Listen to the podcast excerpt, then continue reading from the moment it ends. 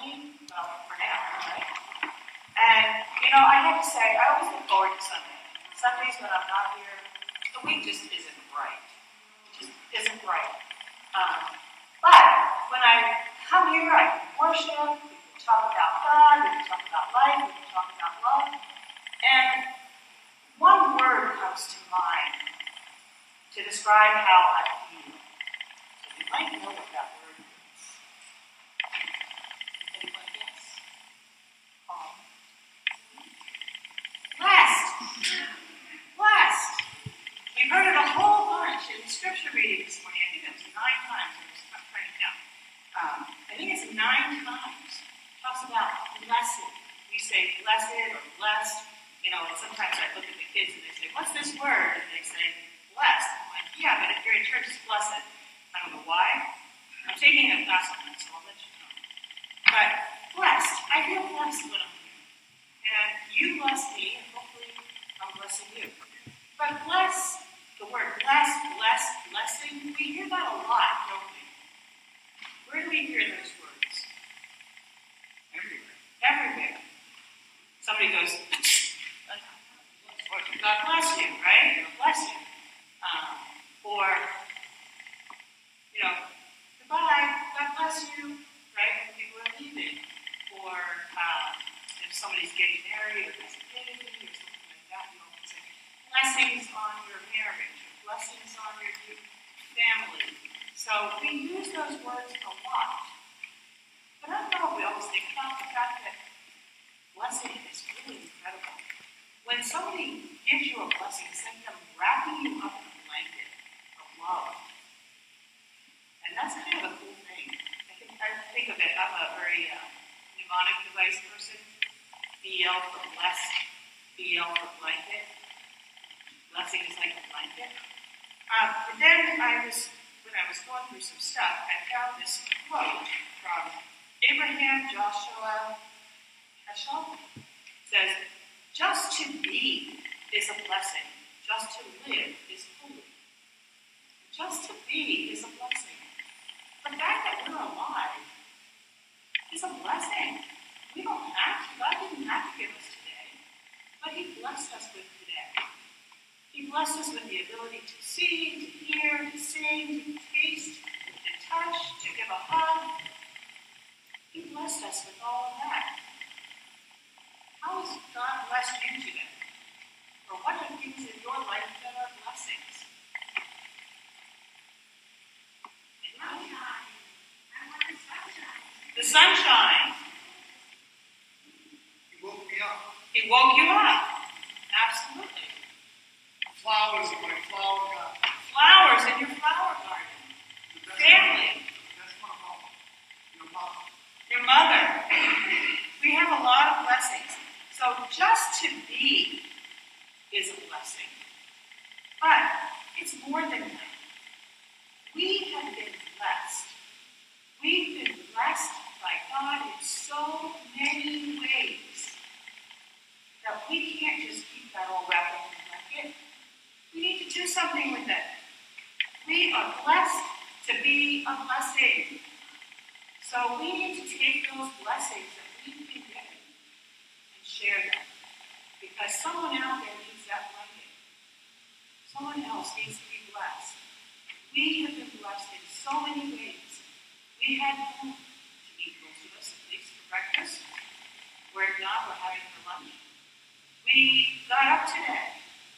I don't see anybody naked here, so we all have clothes. Um, maybe they're not the latest fashion, but we have them. Some people don't even have that. We have a building to worship in. We have talented musicians and a talented preacher. And we have love in this family. We are blessed. Or we are blessed to be a blessing. So let's pray. Dear Lord, we thank you that you have blessed us. You've blessed us in so many ways. We couldn't even begin to count them. I think of that hymn, Count Your Many Blessings, we'd be here for thousand years and still not have counted them all. You have blessed us each and every day. Help us to be a blessing to those that we need. You know their needs, and you have given us blessings to share. So guide us as we do.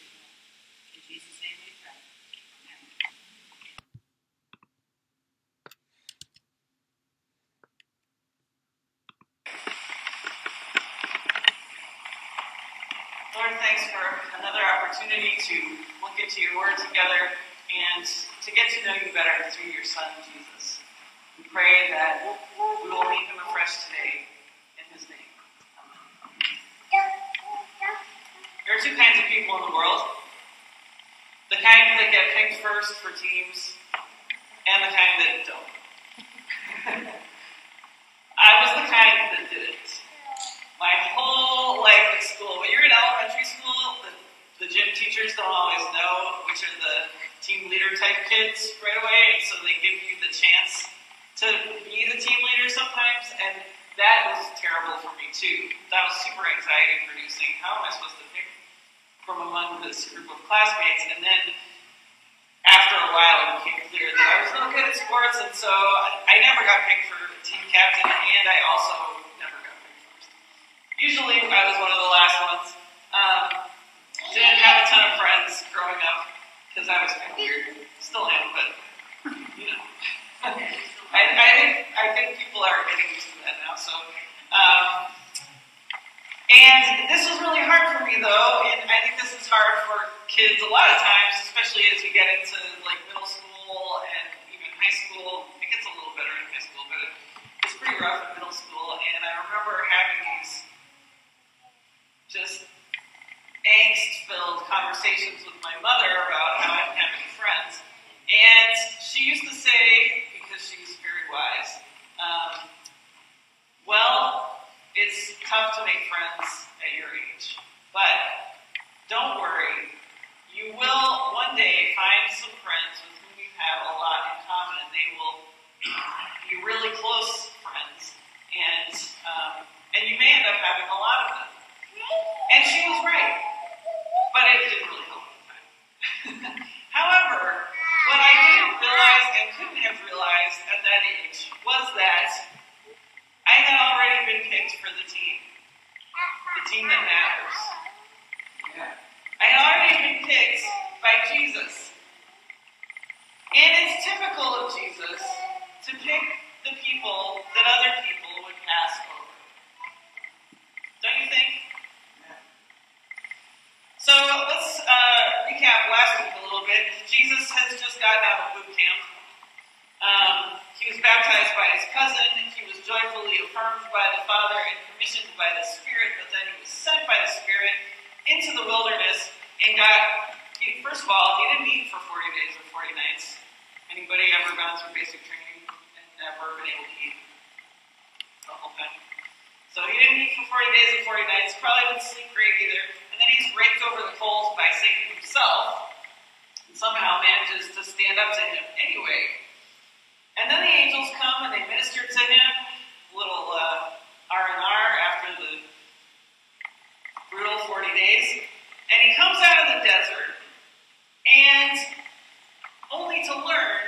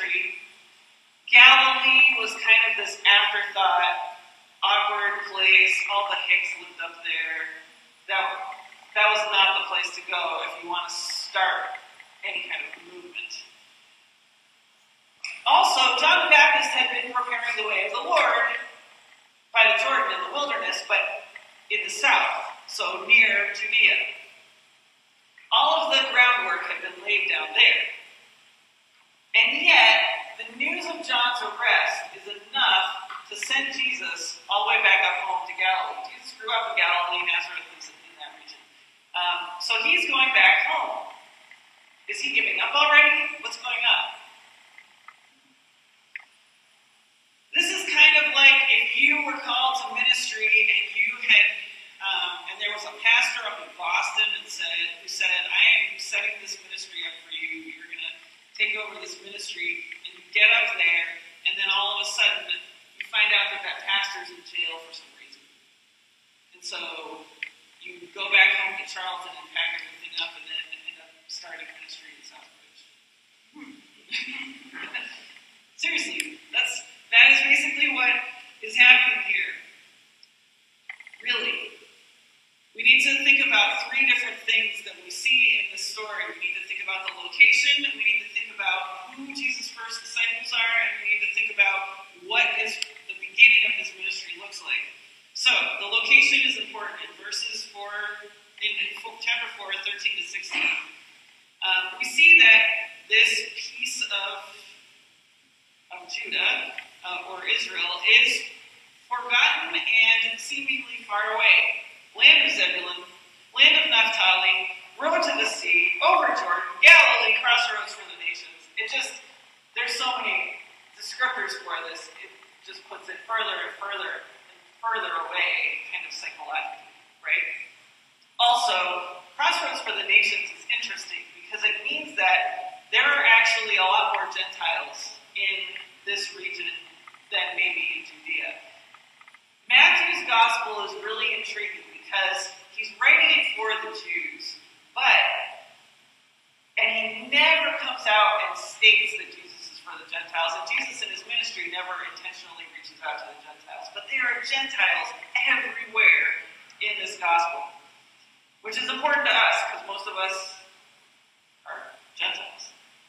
So, when Matthew quotes this prophecy from Isaiah, he doesn't include the part that we read in our responsive reading that tells us that God had humbled this region of Galilee. So here's a question Has God humbled us? We know that Southbridge still has the nickname the Eye of the Commonwealth. And of the tri community, it used to be the one that had the money, and it had American Optical was providing a lot for this region. It's not really anymore.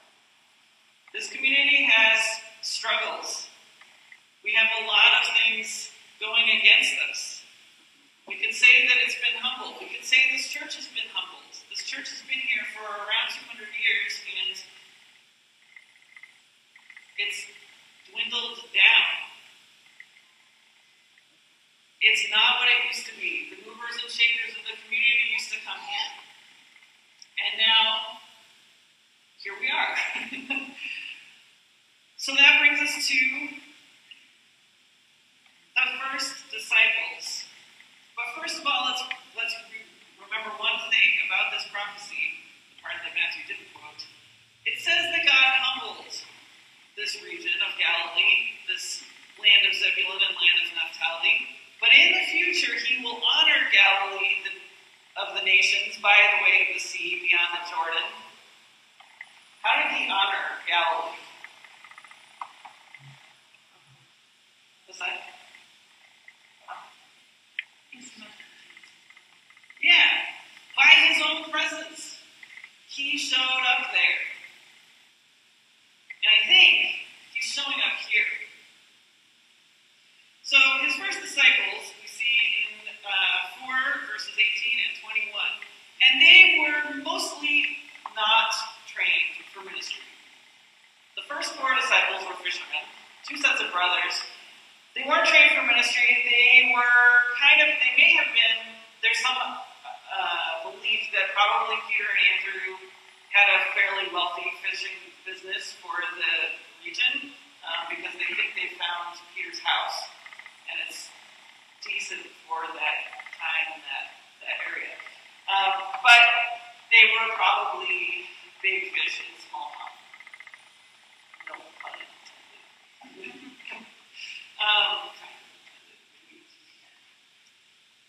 they weren't trained for ministry. They weren't um, they weren't educated like the Pharisees or the Sadducees. They weren't the kind of people that you would think that the up and coming Messiah would go look for, seek out to start his ministry. But they're the first four people that Jesus picks.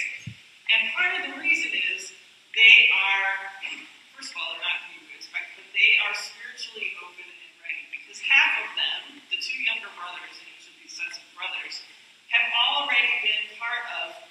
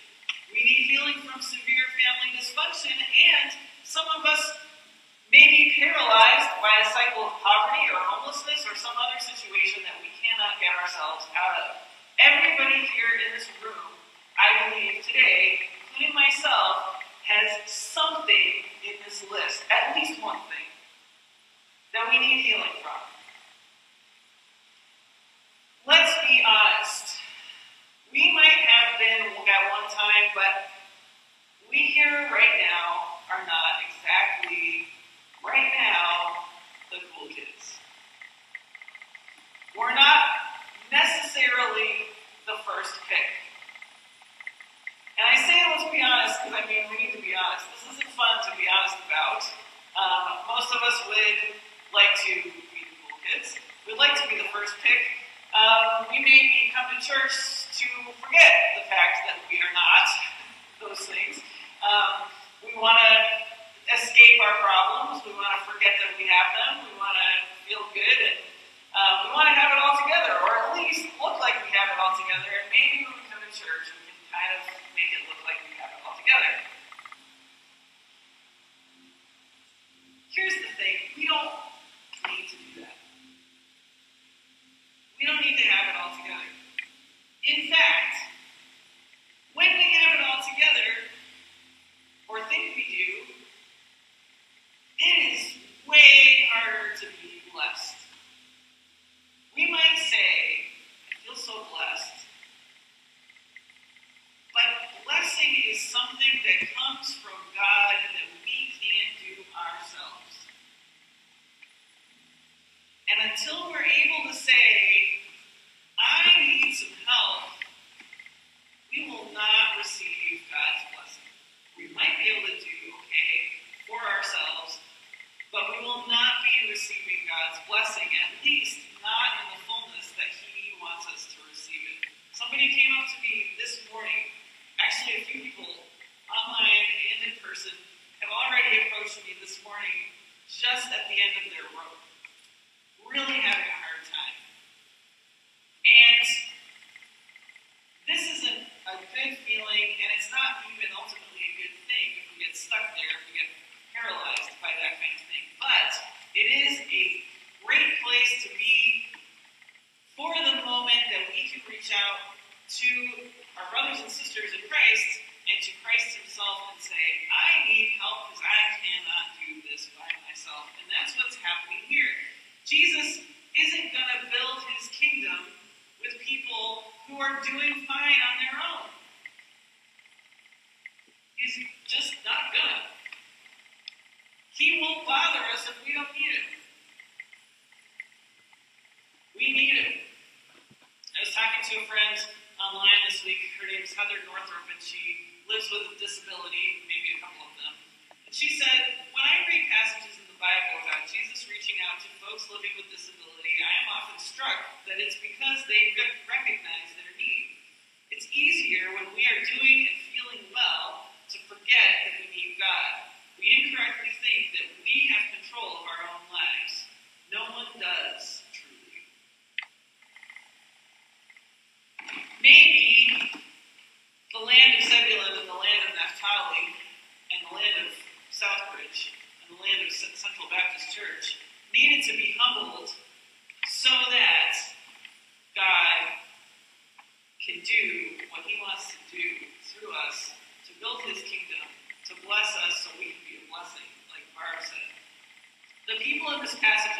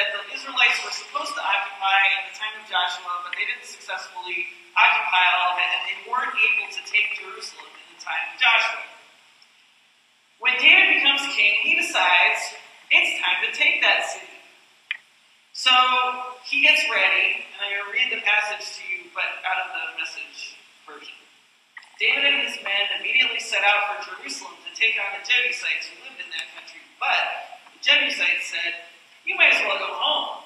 Even the blind and the lame could keep you out. You can't get in here.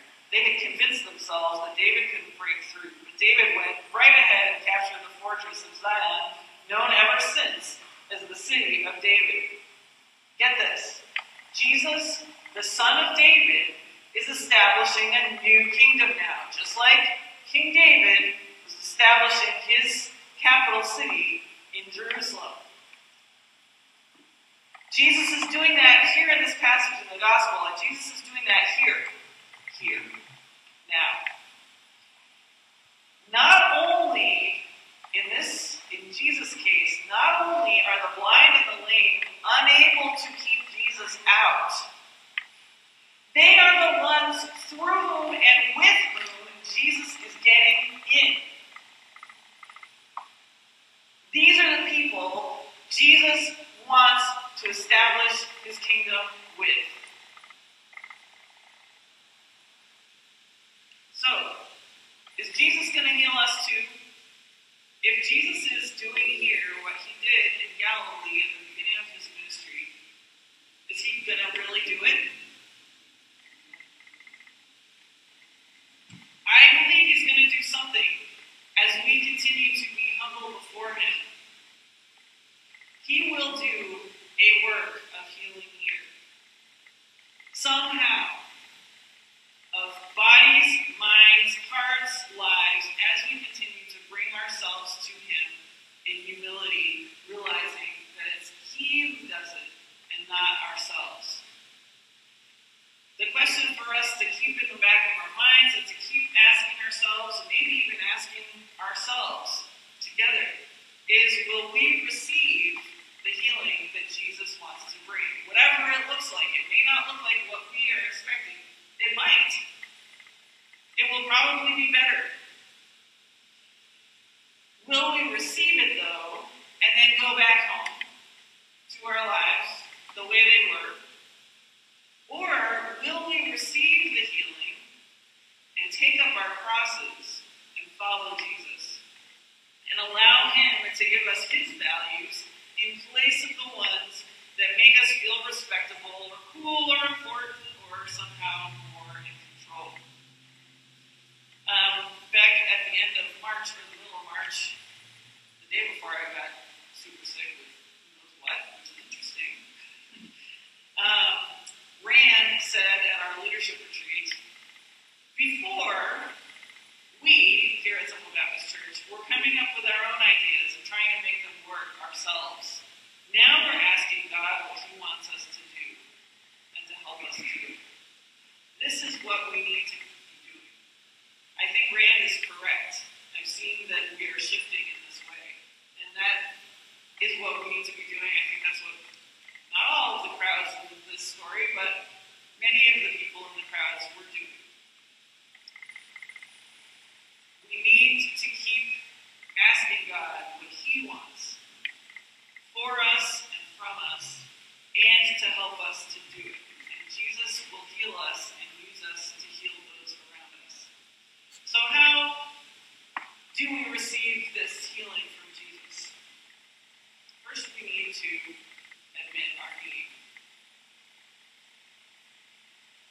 I don't know what healing in this congregation is going to look like. I don't know if we're going to suddenly grow astronomically. I don't know if we're going to become more cool or not. um, but I will say this one of the most powerful bigger ministries in the Worcester County area that I'm aware of is one that was built where every single one of the leaders, leadership, original leadership, had been humbled in previous ministries and went through a lot of pain and just moved forward seeking God and saying, God, it's, it's you. You're the one that has to do this. I don't think we're going to have the same ministry here, but I think many of us here and, and I have been through those kinds of situations. We just need to acknowledge those and admit our need and to become Jesus' disciples. The message calls Jesus' disciples those who were apprenticed to him but committed. And then we need to follow him up the mountain and listen to him and turn our entire values around and let him give us his kingdom values instead so we can receive the blessing. I'm going to read the Beatitudes. We're going to conclude this message just with Jesus' message. I'm going to read them to you. I'm going to read them in a slightly in the New Living Translation just to, so that we hear them a little bit better. And then we'll pray. But close your eyes and imagine yourself on the mountain with Jesus. You're one of his disciples. You're one of the people that's, you're not in the crowd at the bottom of the mountain. Okay, you're sitting there in the group of his friends, listening, and notice how he is touching your heart and changing your thoughts already as you hear these blessings. God blesses those who are poor and realize their need for him, for the kingdom of heaven is theirs. God blesses those who mourn, for they will be comforted. God blesses those who are humble, for they will inherit the whole earth. God blesses those who hunger and thirst for justice, for they will be satisfied. God blesses those who are merciful, for they will be shown mercy. God blesses those whose hearts are pure, for they will see God. God blesses those who work for peace, for they will be called the children of God. God blesses those who are persecuted for doing right, for the kingdom of heaven is theirs. God blesses you when people mock you and persecute you and lie about you and say all sorts of evil things against you because you are my followers. Be happy about it, for a great reward awaits you in heaven. And remember, the ancient prophets were persecuted in the same way. Lord Jesus, we can't do this without you. We want to receive and be your blessing.